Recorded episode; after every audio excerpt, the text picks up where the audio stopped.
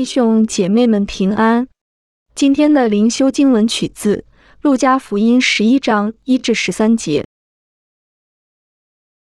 耶稣在一个地方祷告，祷告完了，有个门徒对他说：“求主教导我们祷告，像约翰教导他的门徒。”耶稣说：“你们祷告的时候，要说：我们在天上的父，愿人都尊你的名为圣，愿你的国降临，愿你的旨意行在地上，如同行在天上。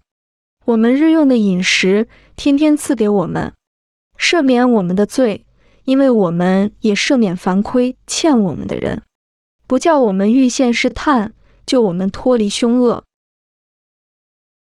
耶稣又说：“你们中间谁有一个朋友半夜到他那里去，说：‘朋友，请借给我三个饼，因为我有一个朋友行路来到我这里，我莫有什么给他摆上。’那人在里面回答说。”不要搅扰我，门已经关闭，孩子们也同我在床上了，我不能起来给你。